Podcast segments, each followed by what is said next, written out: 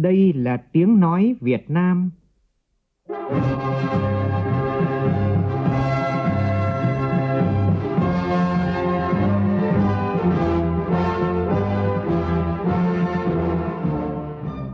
là tiếng nói Việt Nam, phát thanh từ Hà Nội, thủ đô nước Cộng hòa xã hội chủ nghĩa Việt Nam.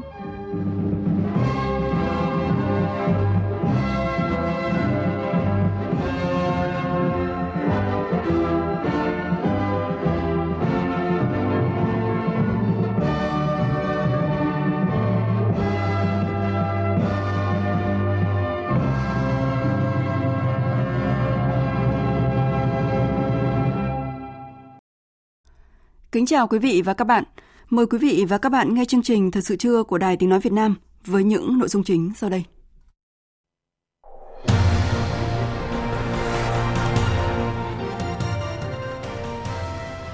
Chủ trì phiên họp chính phủ thường kỳ tháng 8, Thủ tướng Nguyễn Xuân Phúc nêu rõ, chính phủ kiên định mục tiêu kép vừa chống dịch thành công, vừa phát triển kinh tế xã hội.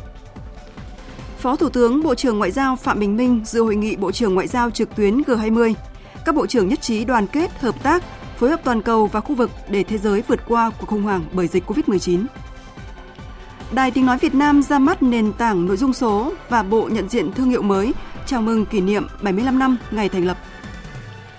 Nguyên Giám đốc Bệnh viện Bạch Mai lên tiếng về vụ việc công ty cổ phần công nghệ y tế BMS nâng khống nhiều lần giá trị hệ thống thiết bị y tế và bán cho bệnh viện này nhằm chiếm đoạt tiền của người bệnh. Trong phần tin thế giới, Liên minh châu Âu cân nhắc trừng phạt Nga sau vụ chính trị gia đối lập bị trúng độc thuộc dòng Novichok mà phương Tây cáo buộc chỉ Nga mới có thể sản xuất. Mỹ và một số nước thành viên NATO tăng cường hiện diện quân sự ở Litva trong bối cảnh tình hình tại quốc gia láng giềng là Belarus vẫn diễn biến phức tạp.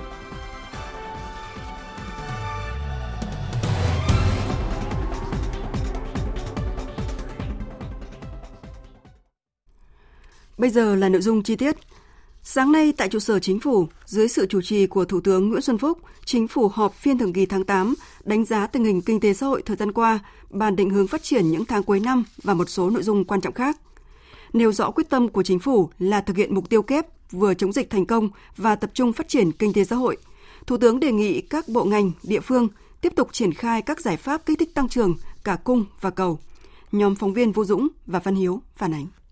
Phát biểu khai mạc, Thủ tướng Nguyễn Xuân Phúc cho biết – Tháng 8 vừa qua, tình hình dịch bệnh COVID-19 đã xuất hiện trên 15 địa bàn trong cả nước.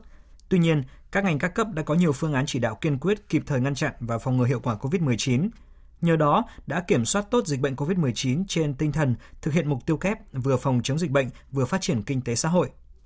Nhắc lại yêu cầu không chủ quan với dịch bệnh, đồng thời chú trọng phát triển kinh tế, Thủ tướng cho biết, sức khỏe của nền kinh tế Việt Nam được đánh giá nằm trong nhóm đầu về tăng trưởng, theo dự báo của các định chế tài chính uy tín trên thế giới, nếu phấn đấu tốt, Việt Nam có thể đạt tăng trưởng dương trong năm nay.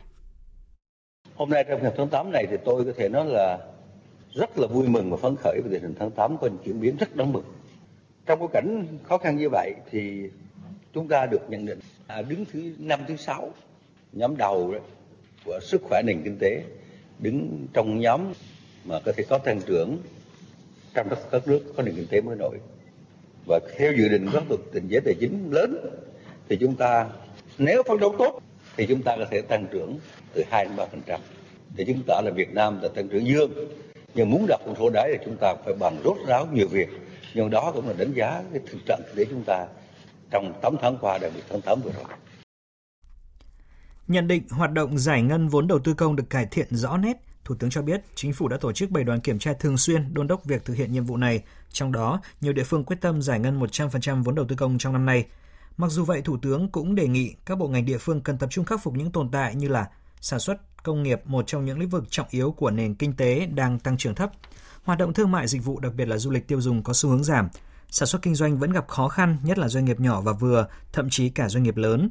Nguy cơ suy giảm việc làm diễn ra, nhất là ở các khu vực đô thị, Cùng với đó, tình hình thiên tai, biến đổi khí hậu diễn biến phức tạp khó lường, nhất là mùa mưa bão sắp đến. Trong bối cảnh đó, tôi xin đề nghị chúng ta tập trung bàn về các giải pháp, chương trình, kế hoạch, hành động cụ thể. Thứ nhất là cái chính sách hỗ trợ sản xuất kinh doanh cho các khu khu vực kinh tế nhà nước, doanh nghiệp tư nhân, FDI, hợp tác xã, hộ kinh doanh cá thể. đề xuất những giải pháp cụ thể thiết thực cả thuế phí lệ phí hỗ trợ từ ngân sách nhà nước tín dụng ngân hàng bảo lãnh vay, bảo hiểm xã hội, kinh phí công đoàn v v phải có những biện pháp tốt hơn để mà giữ sản xuất giải quyết việc làm. Đặc biệt, chính sách hỗ trợ người lao động. Chúng tôi đã yêu cầu bộ kế hoạch đầu tư, bộ tài chính, bộ lao động thương minh xã hội, ngân hàng nhà nước việt nam đề xuất cụ thể về chính sách, tiếp tục hỗ trợ người lao động mất việc làm, giảm sâu thu nhập Nêu rõ quyết tâm của chính phủ đó là thực hiện mục tiêu kép vừa chống dịch thành công vừa tập trung phát triển kinh tế xã hội, Thủ tướng đề nghị các bộ ngành địa phương tiếp tục triển khai các giải pháp kích thích tăng trưởng kinh tế mạnh mẽ cả cung và cầu. Bên cạnh đó, cần có chính sách tiền tệ tài khóa để phát huy hiệu quả hơn nữa đối với các lĩnh vực tiêu dùng, đầu tư xuất khẩu và áp dụng những mô hình phương thức mới đáp ứng yêu cầu phát triển của đất nước trong trạng thái bình thường mới. Trước đó, báo cáo tại phiên họp, Bộ trưởng Bộ Kế hoạch và Đầu tư Nguyễn Trí Dũng cho biết, trong tháng qua, nền kinh tế nước ta tiếp tục duy trì được nền tảng vĩ mô ổn định, lạm phát được kiểm soát, CPI tháng 8 tăng 0,07% so với tháng trước, mức thấp nhất trong giai đoạn 2016-2020. Các bộ ngành địa phương đã thực hiện đồng bộ các giải pháp tháo gỡ khó khăn vướng mắc, đẩy nhanh tiến độ thực hiện các dự án đầu tư công. Giải ngân tháng 8 tăng 45,4%, 8 tháng qua tăng 30,4%, cao nhất trong giai đoạn 2016-2020. Tuy nhiên, báo cáo cũng nhận định sản xuất công nghiệp vẫn tăng trưởng nhưng ở mức thấp 2,2%.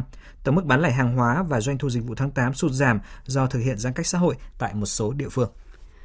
Nhân dịp kỷ niệm 75 năm Quốc khánh nước Cộng hòa xã hội chủ nghĩa Việt Nam, lãnh đạo các nước Brunei, Darussalam, Cộng hòa Liên bang Đức, Cộng hòa Algeria Dân chủ và Nhân dân, Vương quốc Ả Rập Xê Út, Hà Lan, Thụy Điển, Cộng hòa Séc, Cộng hòa Zambia, Cộng hòa Nam Phi, Cộng hòa Mozambique, Vương quốc Hashemit Jordani, Nicaragua, Pakistan, Cộng hòa Panama, Palestine, Ba Lan, Bulgaria đã có điện và thư mừng gửi lãnh đạo Đảng và Nhà nước Việt Nam.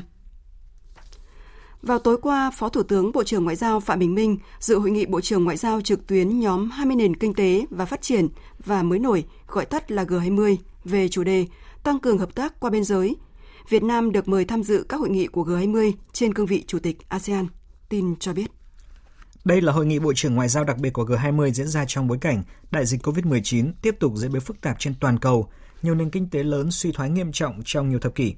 Tại hội nghị, các bộ trưởng và lãnh đạo các tổ chức quốc tế tiếp tục khẳng định cam kết tăng trưởng hợp tác quốc tế trong ứng phó dịch COVID-19, giảm thiểu tác động kinh tế xã hội và thúc đẩy phục hồi sau đại dịch. Thảo luận và chia sẻ kinh nghiệm về các biện pháp quản lý biên giới, tăng cường phối hợp trong việc đưa công dân trở về nước và điều trị cho công dân nước ngoài, thúc đẩy các khuôn khổ hợp tác chung nhằm nâng cao năng lực chuẩn bị và ứng phó với các cuộc khủng hoảng y tế trong tương lai.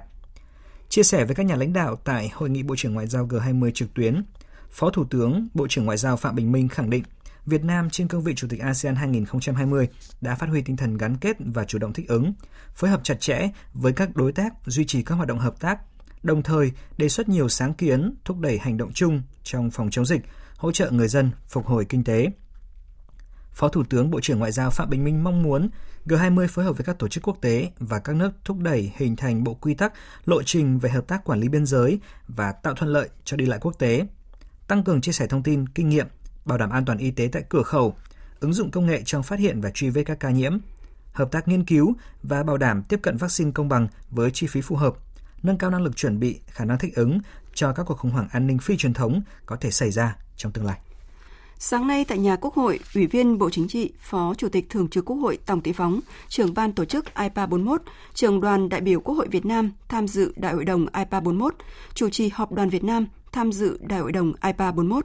Phóng viên Lại Hoa đưa tin. Đến thời điểm hiện tại, Ban chỉ đạo quốc gia và Ban tổ chức IPA 41 đã tích cực chủ động, khẩn trương chuẩn bị các nội dung của Đại hội đồng IPA 41 và sự tham gia của đoàn Việt Nam tại các ủy ban của IPA. Đoàn Việt Nam dự với phương châm chủ động, tích cực, đóng góp thực chất vào nội dung của IPA, tôn trọng vận dụng khéo léo các nguyên tắc, quy trình và phương thức hoạt động của ASEAN, IPA, thúc đẩy đoàn kết, thống nhất, dẫn dắt những nỗ lực chung để IPA bổ trợ ASEAN trong tiến trình xây dựng cộng đồng, đặc biệt trước mắt là vượt qua các tác động tiêu cực của đại dịch COVID-19. Phát biểu tại phiên họp, Phó Chủ tịch Quốc hội Tòng Thị Phóng khẳng định, với kinh nghiệm tổ chức các hội nghị nghị viện đa phương, tinh thần trách nhiệm của các đại biểu Quốc hội, lãnh đạo các bộ ngành, năm Chủ tịch IPA của Quốc hội Việt Nam sẽ để lại những ấn tượng tốt đẹp trong lòng bạn bè quốc tế, đem lại thành công và vị thế mới của Quốc hội Việt Nam, kết nối giữa người dân Việt Nam và người dân cộng đồng ASEAN. Đến nay đã đặt lên bàn chúng ta các nội dung rồi và có thể là tổ chức được đại hội. Chúng ta cũng thấy rất vui, đó là có lẽ là một trong đại hội là chủ tịch đông nhất và phó chủ tịch cũng đông nhất và hội nghị là có tổng thư ký IPU tham gia. Ờ, hội nghị có các nước quan sát viên đông nhất và chúng ta sẽ là hội nghị có kết nạp thành viên mới về củng cố tổ chức của IPA như vậy là chúng ta tham gia với tinh thần là chủ động của chúng ta để là được bạn bè quốc tế tin cậy thể hiện cái vị thế vai trò của ngoại giao Việt Nam. Thưa quý vị và các bạn, 11 giờ 30 phút ngày 7 tháng 9 năm 1945, Đài Tiếng Nói Việt Nam chính thức ra đời với lời sướng tự hào. Đây là tiếng nói Việt Nam phát thanh từ Hà Nội, thủ đô nước Việt Nam Dân Chủ Cộng Hòa. Suốt 75 năm qua, tiếng nói Việt Nam đã luôn đồng hành cùng dân tộc, kết nối triệu triệu con tim người Việt trong hai cuộc kháng chiến cứu nước và công cuộc đổi mới, phát triển đất nước hôm nay. Trong suốt hành trình đó, Đài Tiếng Nói Việt Nam thực sự lớn mạnh về tầm vóc, là cơ quan ngôn luận chính thống, có những đóng góp quan trọng trong việc thực hiện nhiệm vụ chính trị mà Đảng, Nhà nước và nhân dân giao phó. Nhân kỷ niệm 75 năm ngày thành lập Đài Tiếng Nói Việt Nam, mùng 7 tháng 9 năm 1945, mùng 7 tháng 9 năm 2020, các đối tác phát thanh truyền hình đã gửi lời chúc mừng và đánh giá cao sự lớn mạnh của Đài Tiếng Nói Việt Nam. Ông Javad Motagi, Tổng Thư ký Hiệp hội Phát thanh Truyền hình Châu Á, Thái Bình Dương, chúc mừng. Congratulations for 75 years of dedicated service to the Vietnamese people. Chúc mừng 75 năm thành lập Đài Tiếng Nói Việt Nam, đài phát thanh quốc gia phục vụ tận tâm cho khán thính giả Việt Nam. Sự ra đời của Đài Tiếng Nói Việt Nam gắn liền với sự ra đời của nước Việt Nam Dân Chủ Cộng Hòa. Đài Tiếng Nói Việt Nam đã phục vụ nhân dân trong các cuộc chiến tranh và cả trong thời bình, góp phần lớn vào quá trình phát triển đất nước, từ một quốc gia lạc hậu, thuộc địa, trở thành một trong những quốc gia có tỷ lệ dân trí cao, nền kinh tế năng động và phát triển nhanh chóng trong khu vực và trên thế giới. Đó không chỉ là câu chuyện về sự phát triển thần kỳ của Việt Nam, mà còn là câu chuyện về sự phát triển nhanh chóng của Đài Tiếng Nói Việt Nam, trở thành một trong những tổ chức phát thanh truyền hình uy tín bậc nhất trong khu vực, cung cấp cho khán thính giả nguồn thông tin hay và bổ ích về các lĩnh vực giải trí, giáo dục, giới thiệu văn hóa nghệ thuật và con người Việt Nam đến bạn bè thế giới. Đại gia đình ABU chúc mừng Đài Tiếng Nói Việt Nam và chúng tôi tin rằng lễ kỷ niệm đặc biệt này cũng là một phần lịch sử chung của chúng ta. Một lần nữa, xin chúc mừng ngày lễ trọng đại của Đài Tiếng Nói Việt Nam. Long live Voice of Vietnam. Chào mừng 75 năm ngày thành lập, sáng nay tại Trung tâm Phát thanh Quốc gia 58 Quán sứ Hà Nội, Đài Tiếng Nói Việt Nam ra mắt nền tảng nội dung số VOV Live và bộ nhận diện thương hiệu mới. Phóng viên Phương Thoa đưa tin. Trải qua chặng đường 75 năm lịch sử, đến nay, Đài Tiếng Nói Việt Nam trở thành đơn vị báo chí quốc gia duy nhất phát triển theo mô hình tập đoàn truyền thông đa phương tiện, gồm đầy đủ 4 loại hình báo chí. Đáp ứng yêu cầu mới, đòi hỏi một hình ảnh mới, thể hiện được quy mô và tầm vóc hiện đại của Đài Tiếng Nói Việt Nam. Chữ V được lấy cảm hứng từ cánh chim lạc, một biểu tượng truyền thống trên trống đồng của dân tộc Việt, thể hiện sự lạc quan, ước mơ và khát vọng vươn lên mạnh mẽ, Chữ V được vẽ cách điệu tạo cảm giác uyển chuyển, linh hoạt, thanh thoát, khỏe khoắn, mang sức mạnh bền bỉ và gợi một tinh thần bứt phá vươn lên. Chữ O với biểu tượng nút play chính giữa thể hiện tinh thần của VOV là một cơ quan báo chí đa phương tiện, gợi sự chuyển động, liên tục tịnh tiến về phía trước và cùng hướng bay của hai cánh chim lạc. Logo sử dụng hai màu đỏ và xanh dương được điều chỉnh với những giải chuyển màu, tạo sự hiện đại, hội nhập nhưng vẫn đậm đà bản sắc Việt Nam – Hai màu sắc kết hợp đem tới sự sung túc, thịnh vượng, tin tưởng vào tương lai phát triển của VOV. Phó Tổng Giám đốc Đài Tiếng Nói Việt Nam Phạm Mạnh Hùng khẳng định logo thương hiệu mới của VOV không chỉ thể hiện tính kế thừa những giá trị cốt lõi và phát huy niềm tự hào thương hiệu, mà còn thể hiện tinh thần hướng tới tương lai và tầm nhìn mới cho đài. Quan trọng nhất là thể hiện được cái tầm nhìn, cái cái khát vọng ờ, phát triển Đài Tiếng Nói Việt Nam trên cơ sở nền tảng là một cái cơ quan truyền thông giàu truyền thống lịch sử, có bản lĩnh cách mạng, có một cái khả năng phát triển được rất nhiều loại hình báo chí và không chỉ có uy tín trong nước mà còn là một cái cơ quan báo chí có uy tín ở tầm khu vực và quốc tế. Vì Đài Tiếng Nói Việt Nam không chỉ là một cái cơ quan báo chí làm báo bằng tiếng Việt mà chúng ta có khả năng mà làm báo bằng nhiều thứ tiếng khác nhau, bằng 13 thứ tiếng dân tộc thiểu số và 13 thứ tiếng nước ngoài, chúng ta truyền tải được rất nhiều những cái nội dung thông điệp cho đối nội và đối ngoại phụng sự cái sự nghiệp bảo vệ xây dựng và bảo vệ tổ quốc cũng như mở cửa hội nhập của đất nước đưa đất nước có những cái bước tiến phát triển vững chắc trong cái giai đoạn tới. Dịp này, Đài Tiếng Nói Việt Nam cũng ra mắt hệ thống nội dung số VOV Live. một bước đi mới trong chiến lược thực hiện đề án xây dựng đài thành cơ quan truyền thông đa loại hình, đa phương tiện, đa ngôn ngữ, chuyên nghiệp, hiện đại, vững mạnh, toàn diện. Tại địa chỉ vovlive.vn với đầy đủ các nền tảng tiếp cận trên web, web, mobile app và social media, Đài Tiếng Nói Việt Nam kỳ vọng từng bước khẳng định sức mạnh cốt lõi của một đài quốc gia là âm thanh vẫn có sức sống mạnh mẽ trong môi trường kỹ thuật số.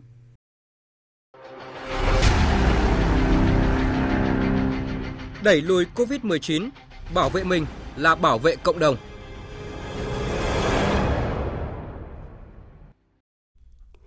Theo tin từ Ban Chỉ đạo Quốc gia phòng chống dịch COVID-19, sáng nay nước ta không có ca nhiễm mới. Tổng số ca bệnh ghi nhận đến nay là 1.046 trường hợp, trong đó 755 ca đã khỏi, 35 ca tử vong. Ngoài ra, 100 trường hợp đã có kết quả xét nghiệm âm tính từ 1 đến 3 lần, dự kiến sẽ sớm được ra viện trong những ngày tới. Thông tin tích cực khác là sáng nay có thêm 18 bệnh nhân COVID-19 tại Đà Nẵng và Quảng Nam được ra viện. Đến nay thì tình hình dịch COVID-19 tại thành phố Đà Nẵng cơ bản được kiểm soát. Hiện thành phố khẩn trương triển khai các biện pháp khoanh vùng, không để dịch bệnh lây lan. Trong đó, việc xét nghiệm SARS-CoV-2 diện rộng theo Bộ Gia đình là căn cứ rất quan trọng để thành phố Đà Nẵng quyết định các biện pháp cụ thể khi nới lỏng giãn cách xã hội. Trong đợt đầu, thành phố sẽ xét nghiệm hơn 71.000 hộ gia đình. Phản ánh của phóng viên Vinh Thông, thường trú tại miền Trung. Sáng nay ngày 4 tháng 9 tại quận Hải Châu, thành phố Đà Nẵng, đại diện 13.000 hộ gia đình đến các điểm tập trung để lấy mẫu xét nghiệm SARS-CoV-2 diện rộng. Tại phường Hòa Thuận Đông, ngay từ sáng sớm, hàng chục nhân viên y tế, lực lượng bảo vệ đến trường tiểu học Nguyễn Du, chuẩn bị các khâu vệ sinh khử khuẩn, tiếp đón người dân đến lấy mẫu. Ông Đặng Văn Bảo ở phường Hòa Thuận Đông, quận Hải Châu cho biết người dân ai họ cũng lo lắng là cái mầm bệnh nó trong cộng đồng bây giờ ví dụ như thành phố đã hỗ trợ cho mỗi gia đình xét nghiệm đại diện này vừa tốt cho mỗi người dân đó là tạo sự yên tâm để sớm nới lỏng giãn cách để người dân còn sinh sống làm ăn và chung tay cho thành phố để lùi dịch bệnh Đợt xét nghiệm đầu tiên từ ngày 4 đến ngày 8 tháng 9, quận Hải Châu tổ chức lấy mẫu xét nghiệm 13.000 người, đại diện 13.000 hộ gia đình. Đối tượng xét nghiệm là cá nhân đại diện từng hộ gia đình chưa được xét nghiệm tại các khu dân cư trên địa bàn thành phố, đáp ứng các tiêu chuẩn chủ hộ hoặc đại diện hộ gia đình, là người có nguy cơ lây nhiễm COVID-19 cao nhất trong hộ gia đình. Bác sĩ Trần Minh Hồi, trưởng khoa kiểm soát bệnh tật Trung tâm Y tế quận Hải Châu cho biết. Đối tượng là mỗi nhà chọn một người đại diện. Người đại diện là trong nhà đó là có yếu tố nguy cơ. Thứ hai là trong nhà đã chưa được xét nghiệm SARS-CoV lần nào từ ngày 25 tháng 7 năm 2020 đến nay thì chúng tôi lựa chọn như vậy, chọn ra ngẫu nhiên, chọn ra 13.000 đại diện cho 13.000 hộ trên địa bàn quận. Ngày hôm qua, ba quận Sơn Trà, Thanh Khê và Liên Chiểu cũng đã tổ chức xét nghiệm diện rộng theo hộ gia đình cho hàng chục ngàn người. Và từ hôm nay đến ngày 8 tháng 9, thành phố Đà Nẵng lấy mẫu xét nghiệm diện rộng cho khoảng 71.000 hộ dân. Theo ông Nguyễn Văn Quảng, Phó Bí thư Thường trực Thành ủy Đà Nẵng, thì kết quả xét nghiệm diện rộng theo hộ gia đình là cơ sở thực tế để thành phố triển khai các biện pháp kiểm soát khoanh vùng, không để dịch bệnh lây lan trong cộng đồng. Vâng. Mỗi một gia đình chúng ta chỉ lấy một người thôi, tập trung vào những gia đình mà chúng ta chưa lấy mẫu. Biện pháp này tôi cho rằng là nó là căn cứ rất quan trọng về mặt khoa học để chúng ta đánh giá về mặt tình hình. Số ca còn khả năng lây nhiễm ở trong cộng đồng. Căn cứ để ban chỉ đạo quyết định các biện pháp về phòng chống dịch khi chúng ta chuyển sang trạng thái mới.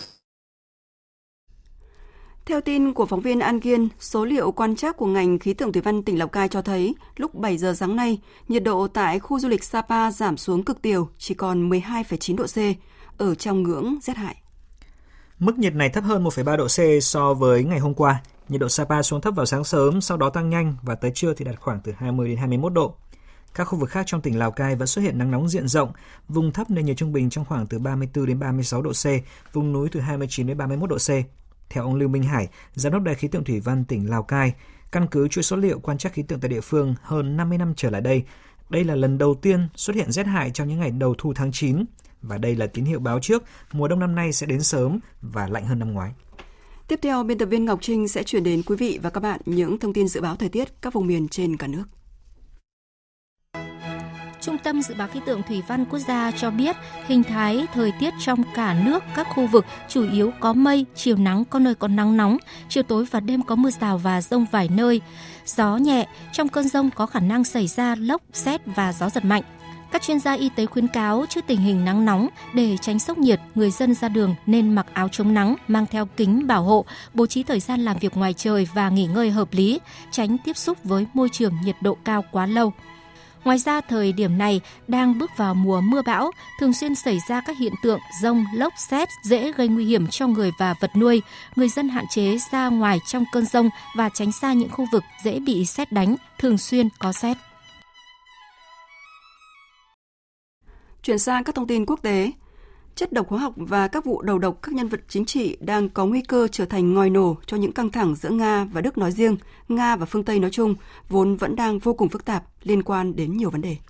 Sau một thời gian điều tra, chính quyền Thủ tướng Đức Angela Merkel vừa chính thức thông báo nước này có đủ bằng chứng chắc chắn để khẳng định nhân vật chính trị đối lập tại Nga Alexei Navalny đã bị đầu độc bởi một chất độc thần kinh thuộc nhóm Novichok. Đây là chất độc mà phương Tây từ trước đến nay cho rằng chỉ Nga mới có thể sản xuất. Tuy nhiên về phần mình, Nga đã bác bỏ những cáo buộc này. Thủ tướng Đức Angela Merkel hôm qua tuyên bố sẽ không hành động vội vàng liên quan tới vụ việc này. Tuyên bố đưa ra trong bối cảnh nhà lãnh đạo Đức đang phải đối mặt với sức ép ở trong nước nhằm buộc bà phải xem xét lại dự án đường dẫn ống khí đốt dòng chảy phương Bắc 2 từ Nga sang Đức. Theo ông Norbert Roetgen, người đứng đầu Ủy ban Đối ngoại Quốc hội Đức, biện pháp đáp trả mạnh mẽ nhất có thể lúc này đó là chính tấn công vào hoạt động buôn bán khí đốt của Nga. Cũng giống như ông Norbert Roetgen, một số chính trị gia tại Đức muốn chính phủ phải có hành động cứng rắn bất chấp việc Nga bác bỏ mạnh mẽ mọi sự liên quan. Ngay lập tức, Liên minh châu Âu cảnh báo cân nhắc các biện pháp trừng phạt nhằm vào Nga, trong khi NATO kêu gọi họp khẩn trong ngày hôm nay để thảo luận về vụ việc này. Tuy nhiên, Nga cho rằng các nước phương Tây không nên quá vội vàng đánh giá và được và đưa ra bất cứ cáo buộc gì. Biên tập viên Phạm Hà thông tin. Các nhà lãnh đạo phương Tây đang yêu cầu lời giải thích từ phía Nga sau khi Đức cho biết có bằng chứng rõ ràng nhân vật đối lập bị đầu độc bởi một chất độc thần kinh thuộc họ Novichok. Máy bay chở chính trị gia đối lập Nga Navalny đã phải hạ cánh khẩn cấp hôm 20 tháng 8 sau khi ông gặp những vấn đề về sức khỏe. Các bác sĩ chẩn đoán ông Navalny bị rối loạn chuyển hóa, bị hôn mê và được chuyển đến Đức. Các bác sĩ chẩn đoán ban đầu rằng chính trị gia này đã bị đầu độc. Trong tuyên bố đưa ra hôm qua, người phát ngôn cao ủy Liên minh châu Âu phụ trách chính sách an ninh và đối ngoại, ông Peter Sano kêu gọi Nga hợp tác với tổ chức không phổ biến vũ khí hóa học tham gia vào một cuộc điều tra quốc tế. Việc sử dụng các loại vũ khí hóa học dưới bất kỳ hoàn cảnh nào cũng hoàn toàn không chấp nhận được và vi phạm luật quốc tế. Chúng tôi kêu gọi Nga tiến hành điều tra vụ việc. Chúng tôi muốn một cuộc điều tra toàn diện, minh bạch và độc lập, không có sự can thiệp. Tôi không suy đoán trước kết quả điều tra và khi có kết quả, chúng tôi sẽ đưa ra các đánh giá. Litva hôm qua cho biết sẽ đề nghị Liên minh châu Âu thảo luận vấn đề đầu độc nhân vật đối lập tại hội nghị thượng đỉnh vào ngày 24 tháng 9 tới. Tổ chức Hiệp ước Bắc Đại Tây Dương NATO cũng thông báo tổ chức một cuộc họp khẩn trong hôm nay để thảo luận về vụ đầu độc. Vụ việc mới nhất đang trở nên nghiêm trọng và có nguy cơ làm xấu hơn trong mối quan hệ vốn đã phức tạp giữa Nga và các nước châu Âu. Câu hỏi hiện nay là nước thang căng thẳng giữa hai bên sẽ gia tăng đến mức độ nào với việc hai bên lặp lại vòng xoáy trả đũa trục xuất các nhà ngoại giao giống vụ đầu độc điệp viên Nga Sergei Skripal năm 2018 hay áp đặt trừng phạt giống như vụ Nga sắp nhập bán đảo Crimea năm 2014. Chuyển sang các thông tin quốc tế đáng chú ý khác, hôm nay Mỹ sẽ điều hàng trăm quân cùng nhiều khí tài quân sự từ Ba Lan tới Litva để tiến hành tập trận chung trong vòng 2 tháng. Một số nước thành viên NATO khác cũng đã có kế hoạch đưa quân tới Litva trong những ngày tới. Việc tăng cường sự hiện diện quân sự ở Litva của các nước phương Tây diễn ra trong bối cảnh tình hình tại quốc gia láng giềng Belarus vẫn diễn biến phức tạp. Tổng hợp của biên tập viên Đình Nam. Bộ Quốc phòng Litva khẳng định việc triển khai quân và tập trận của các nước phương Tây tại nước này là kế hoạch có từ trước, nhằm tăng cường khả năng phòng thủ chứ không nhằm vào bất kỳ quốc gia nào. Tuy nhiên, Tổng thống quốc gia láng giềng Belarus Alexander Lukashenko từ lâu đã coi đó là mối đe dọa an ninh đối với quốc gia này, đặc biệt trong bối cảnh các cuộc biểu tình chống chính phủ sau bầu cử đang lan rộng tại Belarus với cáo buộc có bàn tay can thiệp của phương Tây. Hiện xe tăng và máy bay chiến đấu của NATO đang ở chế độ trực sẵn và chỉ trong vòng 15 phút sẽ tới biên giới của chúng ta. Các lực lượng NATO đang rình rập trước cửa nhà của chúng ta. Họ đang tăng cường quân sự ở biên giới phía tây của Belarus. Litva, Latvia, Ba Lan và Ukraine, lãnh đạo của họ đang yêu cầu chúng ta bầu cử lại. Nếu chúng ta làm theo yêu cầu của họ, sức mạnh của chúng ta sẽ giảm đi đáng kể. Chúng ta sẽ không bao giờ có được sự ổn định.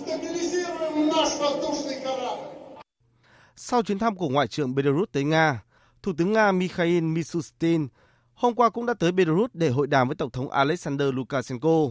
Tại cuộc hội đàm, Thủ tướng Nga Mikhail Mishustin một lần nữa khẳng định sự ủng hộ đối với các nỗ lực của chính quyền Belarus nhằm đảm bảo chủ quyền, độc lập và toàn vẹn lãnh thổ.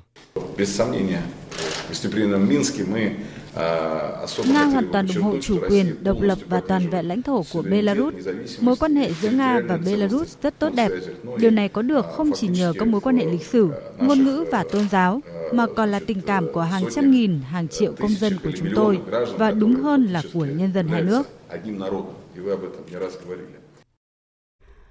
Trong một diễn biến mới nhất, Chủ tịch Ủy ban các vấn đề về cộng đồng các quốc gia độc lập của Duma Quốc gia Nga, ông Leonid Kalashnikov cho biết Nga và Belarus đã chuẩn bị cho việc sử dụng đồng tiền duy nhất trên lãnh thổ nhà nước liên minh. Cũng theo vị quan chức này, khả năng vừa nêu hay việc thành lập một nghị viện duy nhất của hai nước sẽ đòi hỏi những thay đổi lớn, kể cả ở cấp độ hiến pháp. Đây có thể sẽ là chủ đề được thảo luận chi tiết tại cuộc gặp giữa Tổng thống Nga Putin và người đồng cấp Alexander Lukashenko diễn ra tại Moscow trong những ngày tới.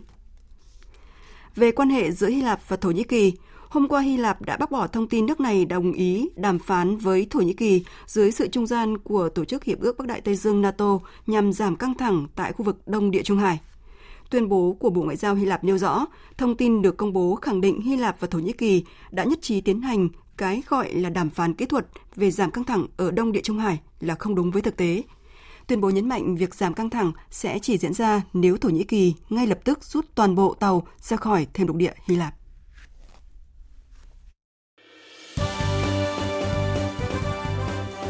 Thời sự tiếng nói Việt Nam. Thông tin nhanh. Bình luận sâu. Tương tác đa chiều.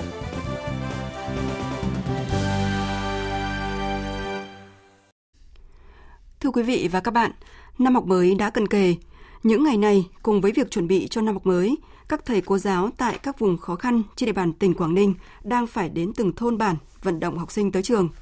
Việc duy trì tỷ lệ chuyên cần, học sinh không nghỉ học, bỏ học là một hành trình hết sức gian nan, kéo dài suốt cả năm học của các giáo viên nơi đây. Phóng sự của phóng viên Vũ Miền từ thực tế tại huyện miền núi Ba Chẽ, tỉnh Quảng Ninh. Xin phép bố mẹ nhé, cho con đi học hết lớp 9 đã. Trường phổ thông dân tộc bán chú tiểu học và trung học cơ sở Đồn Đạc 2, xã Đồn Đạc, huyện Ba Chẽ có 4 điểm trường với gần 400 học sinh. Điểm trường xa nhất cách trường chính khoảng 15 cây số đường rừng. Dù học sinh cấp trung học cơ sở đều phải về điểm trường chính học bán chú, nhưng cứ sau mỗi kỳ nghỉ dài như Tết Nguyên đán hay nghỉ hè, sĩ số lại vắng rất nhiều. Thầy Nguyễn Hữu Phượng, Phó Hiệu trưởng Trường Phổ thông Dân tộc Bán chú Tiểu học và Trung học cơ sở Đồn Đạc 2 cho biết. Ngày mùng 5 tháng 9 à, tiến hành khai giảng thì chiều ngày mùng 4 tháng 9 chúng tôi tất cả các giáo viên đi đến tất cả các thôn bản và từng nhà học sinh một để thông báo thời gian địa điểm và để vận động các em ra để ờ, khai giảng từ những cái nhận thức của người dân ở đây người ta cũng chưa thực sự quan tâm đến cái vấn đề giáo dục ở trên địa bàn. Tỷ lệ thanh thiếu niên 15 đến 18 tuổi ở xã Đồn Đạc học sinh ra lớp ở mức khá đó, nó rất là vất vả. Con đường vào bản làng Cổng, nơi thượng nguồn con sông Ba Chẽ, lởm chởm đá cuội, trơn trượt trong những ngày mưa. Có đi cùng các thầy giáo vận động học sinh tới trường mới thấu hiểu những khó khăn, vất vả và cả nỗi buồn trong sự nghiệp chồng người nơi vùng cao Ba Chẽ. Thế nhưng, dù đã được sự ủng hộ của người có uy tín trong thôn, bản, nhưng nhiều khi những nỗ lực, lòng nhiệt tình của các thầy cô giáo lại nhận được sự không hợp tác từ chính các em học sinh, như trường hợp của Triệu Thị Thắm, 14 tuổi. Ở nhà thì Thắm phải làm những gì? Trông em nấu cơm nhiều bát, chăn vịt chân gà thôi. Thì cô đến bà đi học. Họ là học cho mình mà đâu phải cho thầy cô đâu. Nhưng bản thân muốn đi học cùng với các bạn không? Không thích đi. Theo Nghị định số 116 của Thủ tướng Chính phủ, học sinh trung học cơ sở học bán chú tuần tại các khu vực kinh tế đặc biệt khó khăn sẽ được hỗ trợ mỗi tháng 15 kg gạo, 40% tiền ăn theo mức lương cơ sở. Học sinh là con em hộ nghèo, cận nghèo còn được miễn học phí, sách vở cùng đồ dùng học tập được mượn tại thư viện nhà trường. Vậy nhưng, không ít học sinh dân tộc thiểu số vẫn không muốn đến trường. Bà Chiếu Thị Hai, 70 tuổi, người uy tín thôn Nà Làng cũng là bà nội của Triệu Thị Thắm cho biết. Khó lắm, khó bảo. Ơ, bố mẹ có bảo đi không đi. Mấy cháu ở trong kia đó bảo đi học. Ơ, họ cho bà. Nói như thế, nó bà không phải họ cho bà. Lớn lên thì cháu làm việc gì thì bà nhỏ tí. Thời này thì phải có chú thì vào để làm công ty mới được à. Không hỏi không biết chú này thiệt thòi ấy. Việc vận động học sinh ra lớp ở các huyện miền núi cao có ý nghĩa hết sức quan trọng trong việc phổ cập giáo dục bắt buộc, từng bước nâng cao dân trí, đời sống cho đồng bào dân tộc. Trong tương lai không xa, các xã thuộc vùng kinh tế đặc biệt khó khăn của Quảng Ninh sẽ thoát nghèo, phấn đấu đạt chuẩn nông thôn mới. Tuy nhiên, xét về điều kiện tự nhiên và xã hội, Đây là những địa bàn còn nhiều khó khăn do địa hình chia cắt, dân trí thấp, kinh tế chủ yếu dựa vào nông lâm nghiệp nên rất cần những hỗ trợ riêng cho mục tiêu phổ cập giáo dục. Cô giáo Nguyễn Thu Hoài, người đã có hơn 20 năm gắn bó với giáo dục vùng cao ở huyện Ba Chẽ, chăn trở. Trường hợp xã mà thoát khỏi 135 thì cái việc mà cái chế độ cho học sinh là cái mà chúng tôi chăn trở nhiều nhất là học sinh sẽ không có chế độ ăn bán chú tại trường nữa học sinh không được cấp sách vở miễn phí nữa học sinh sẽ ít đi các cái nguồn tài trợ ủng hộ thế vậy thì gia đình học sinh sẽ phải lo toàn bộ và cái công việc của giáo viên chắc là sẽ là vất vả hơn rất là nhiều để mà đảm bảo chuyên cần bên cạnh việc chuẩn bị trường lớp đảm bảo an toàn cho năm học mới trong thời điểm dịch COVID-19 đang diễn biến phức tạp. Các thầy cô giáo vùng cao vẫn tiếp tục những chuyến vào bản, công việc vốn rất cần sự kiên nhẫn và tình yêu nghề để đưa các em tới trường. Quý vị và các bạn đang nghe chương trình Thật sự trưa của Đài Tiếng Nói Việt Nam. Chương trình tiếp tục với những nội dung đáng chú ý sau đây.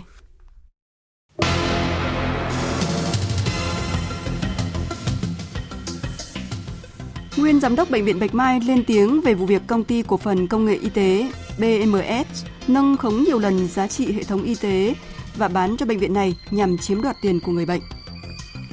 Một tháng sau vụ nổ kinh hoàng ở thủ đô của Liban, lực lượng cứu hộ phát hiện tín hiệu sự sống trong đống đổ nát.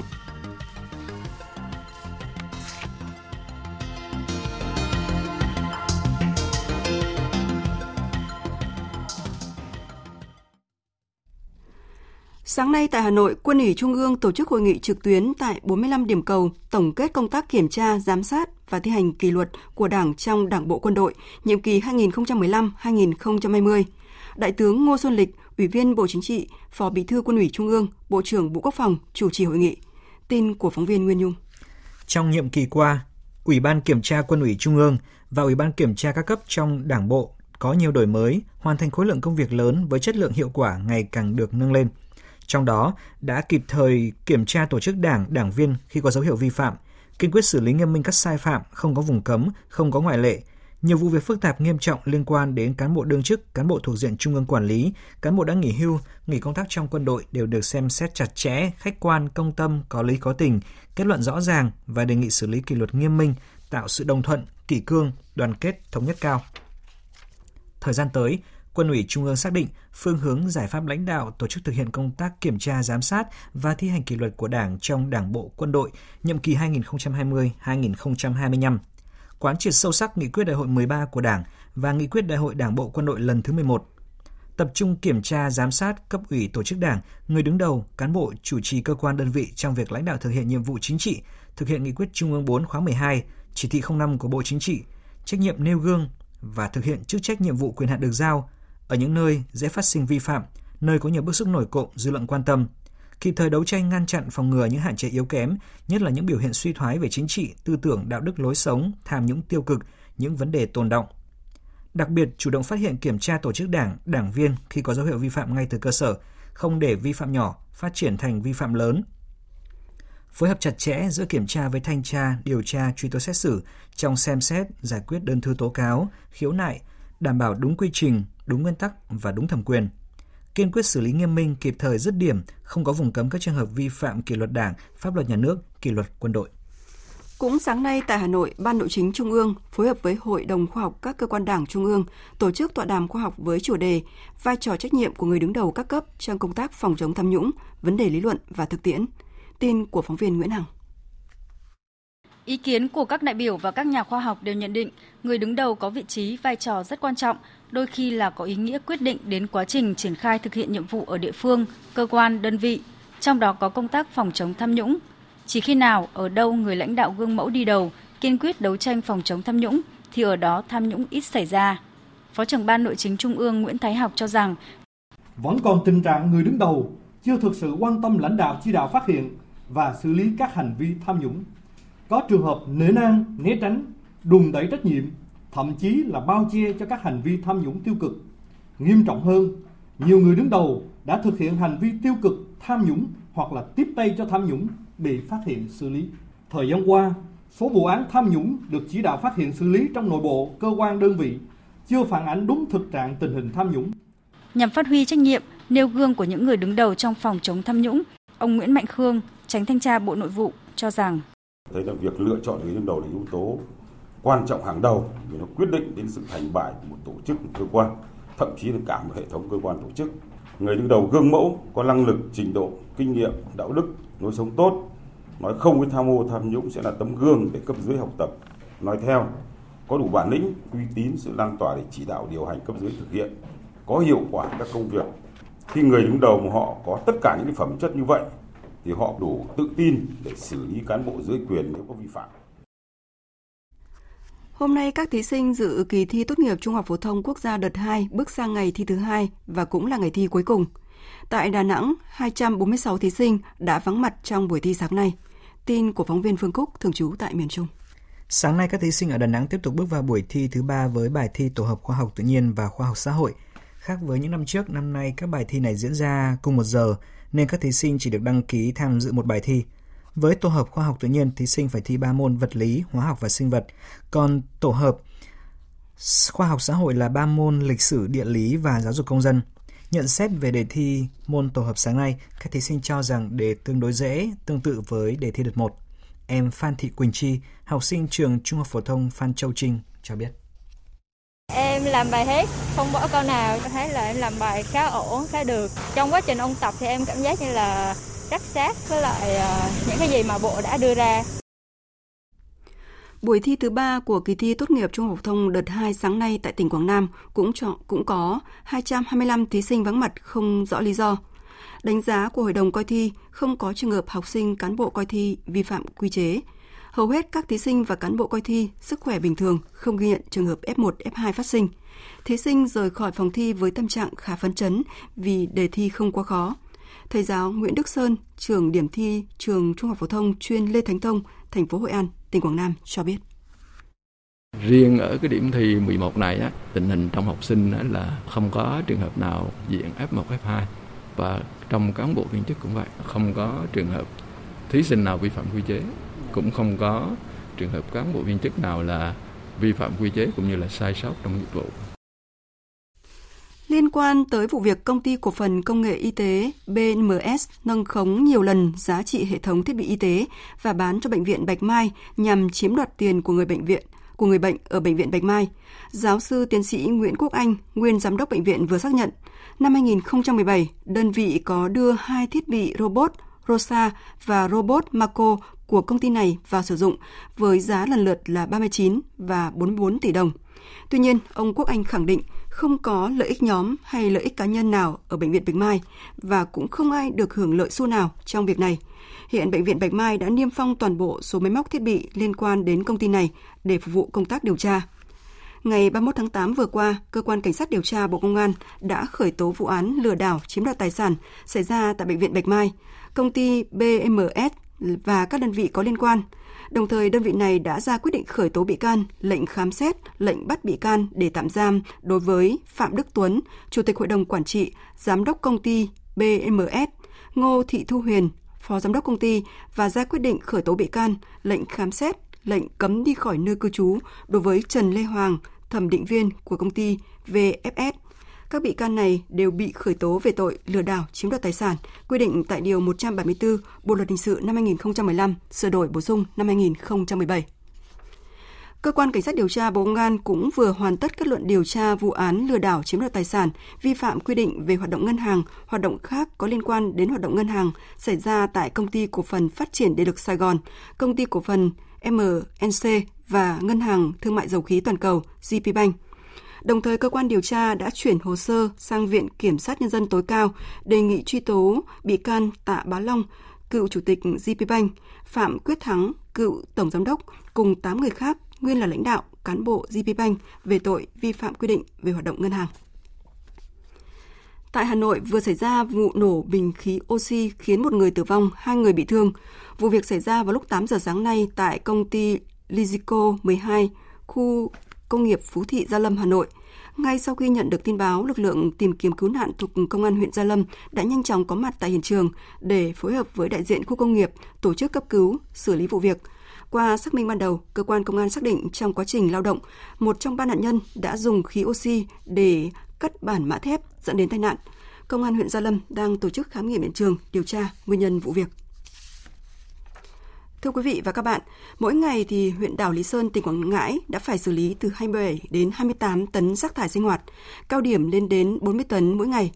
Mô hình phân loại rác thải tại nguồn được huyện Lý Sơn thực hiện thí điểm từ đầu năm ngoái tại hai khu dân cư trên đảo với mục tiêu sẽ nhân rộng toàn huyện nhằm góp phần giảm thiểu ô nhiễm môi trường. Tuy nhiên do công tác triển khai thiếu đồng bộ ở nhiều khâu, gần 2 năm qua mô hình này chưa đạt được kết quả như mong đợi.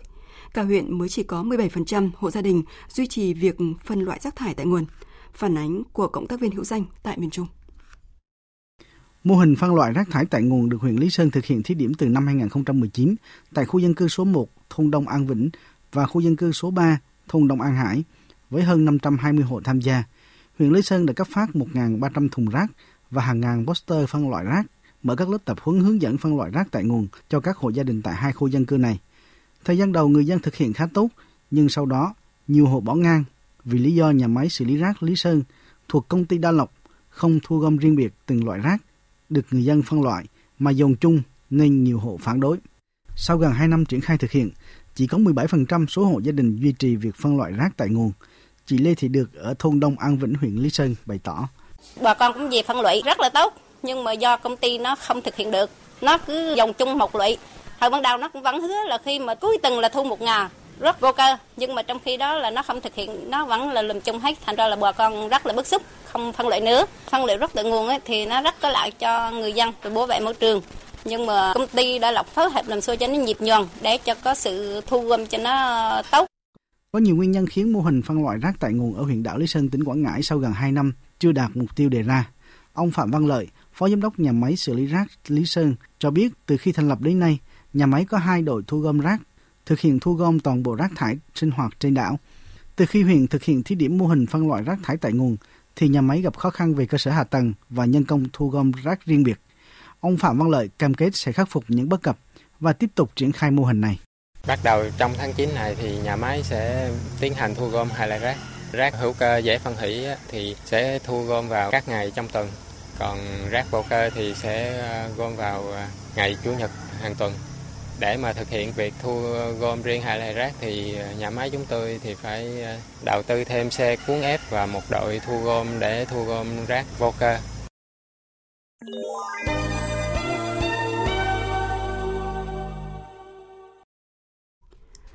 Tính đến sáng nay, toàn thế giới ghi nhận tổng cộng hơn 26 triệu 400 nghìn ca mắc COVID-19, trong đó có hơn 870 nghìn ca tử vong.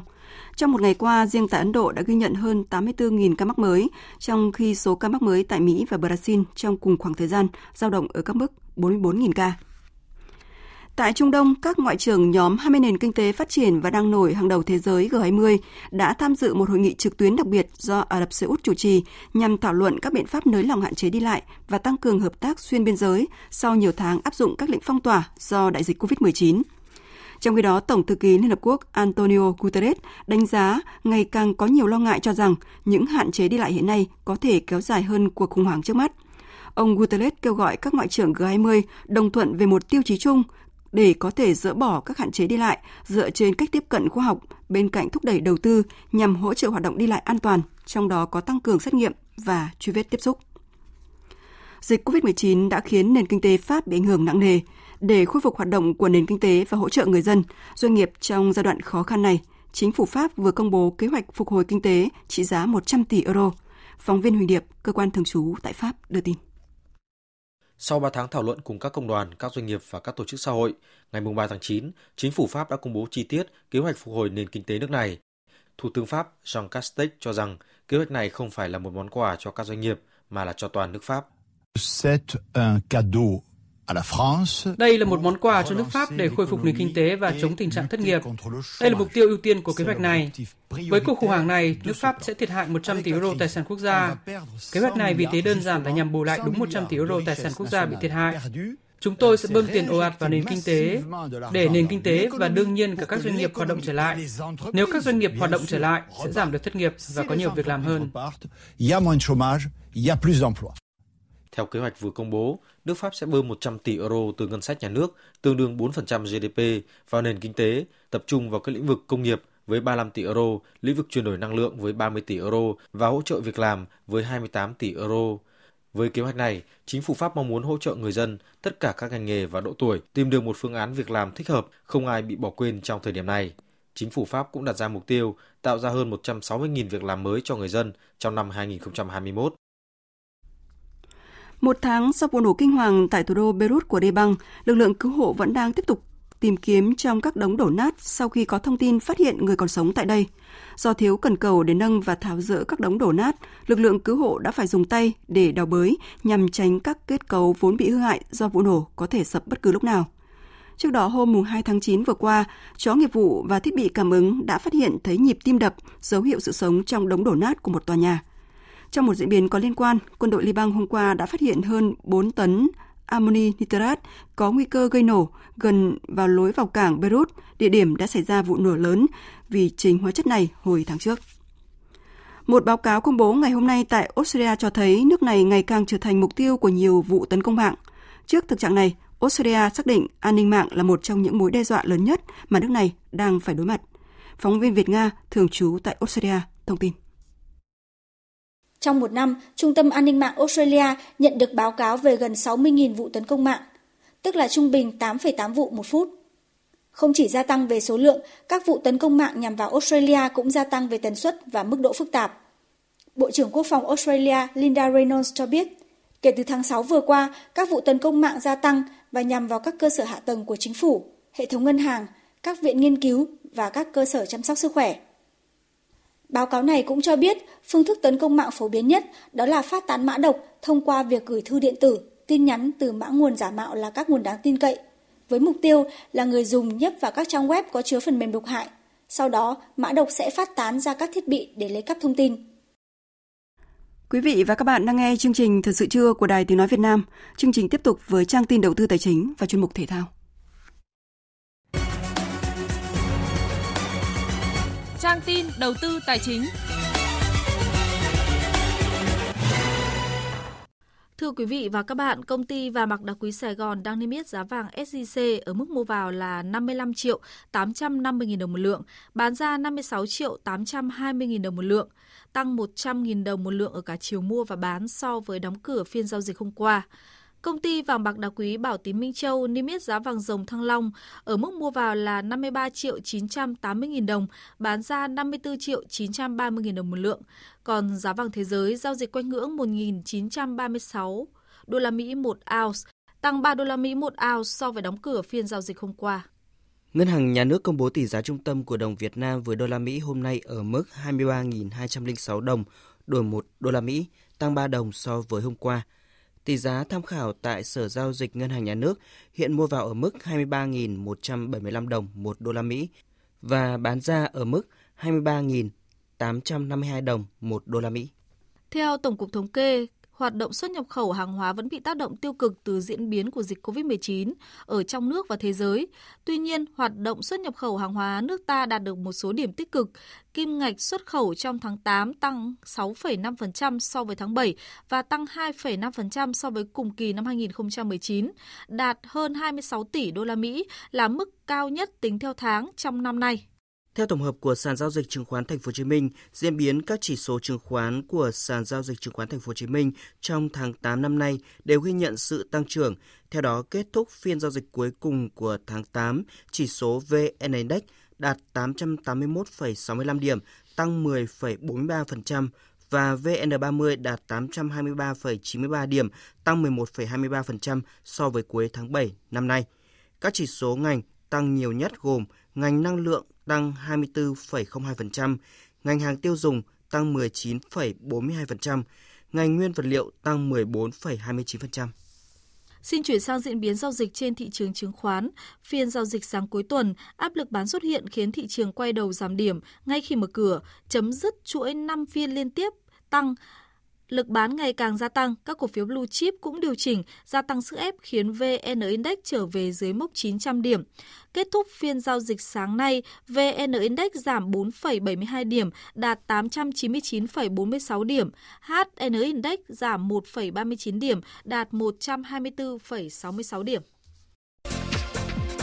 Đầu tư tài chính biến cơ hội thành hiện thực. Đầu tư tài chính biến cơ hội thành hiện thực. Thưa quý vị và các bạn, trong thời điểm dịch bệnh vẫn diễn biến phức tạp, nguy cơ lây nhiễm cộng đồng là khá cao. Để hạn chế tập trung đông người và giao dịch an toàn, các ngân hàng khuyến khích người dân tăng cường giao dịch online thay vì đến ngân hàng giao dịch bằng tiền mặt. Phóng viên Đài Tiếng Nói Việt Nam thông tin. Dịch vụ ngân hàng điện tử cho phép khách hàng ngồi ở nhà vẫn có thể chuyển tiền, gửi tiết kiệm, thanh toán mọi hóa đơn hay sử dụng thẻ để mua sắm trực tuyến thay vì đến ngân hàng hoặc ra siêu thị. Việc sử dụng thẻ thanh toán sẽ không an toàn vì post quẹt thẻ được sử dụng nơi công cộng có nhiều người tiếp xúc. Vì vậy, khi sử dụng xong thẻ thanh toán, khách hàng cũng nên lau sạch, khử trùng. Việc thanh toán không dùng tiền mặt không những giúp người dân phần nào phòng chống dịch bệnh trong giai đoạn cao điểm này mà còn phù hợp với chủ trương thúc đẩy thanh toán không dùng tiền mặt, thay đổi thói quen sử dụng tiền mặt của người dân. Ông Nguyễn Quang Minh, Phó Tổng Giám đốc Công ty Cổ phần Thanh toán Quốc gia Việt Nam NAPAT cho biết thay đổi thói quen của người sử dụng để mà khuyến khích về cái việc là thanh toán không dùng tiền mặt thì là một cái thách thức rất lớn đối với lại các ngân hàng. Thách thức thứ hai là về khả năng tiếp cận về dịch vụ tài chính nói chung và dịch vụ thanh toán nói riêng. Việc phát triển dịch vụ về ngân hàng tài chính và thanh toán trong thời gian vừa rồi mới tập trung ở các tỉnh thành phố lớn, bỏ qua hoặc là chưa chú trọng phát triển về vùng sâu vùng xa và các vùng nông thôn. Các ngân hàng thương mại, tổ chức cung ứng dịch vụ thanh toán online đang đưa ra nhiều chương trình khuyến mãi kích cầu thanh toán. Ngân hàng BIDV tặng 100% phí giao dịch trên BIDV Smart Banking, BIDV Online cho khách hàng cá nhân đăng ký mới dịch vụ. Tại ngân hàng Vietinbank, khách hàng gửi tiết kiệm online trên ứng dụng được cộng thêm từ 0,2 đến 0,3% lãi suất so với gửi tại quầy. Công ty cổ phần thanh toán quốc gia Việt Nam NAPAT cũng miễn giảm phí dịch vụ áp dụng đến hết tháng 12 năm nay. Anh Vũ Văn Đạt, một người dân sống tại Hà Nội, cho biết việc thanh toán online rất tiện lợi và hữu ích. Việc thanh toán ờ, qua ngân hàng, tiền nước và tiền điện này là quá thuận tiện cho người dân. Trong cái mùa dịch như này thì nói chung là hạn chế đi lại và cảm thấy là chính xác và, và đỡ mất thời gian.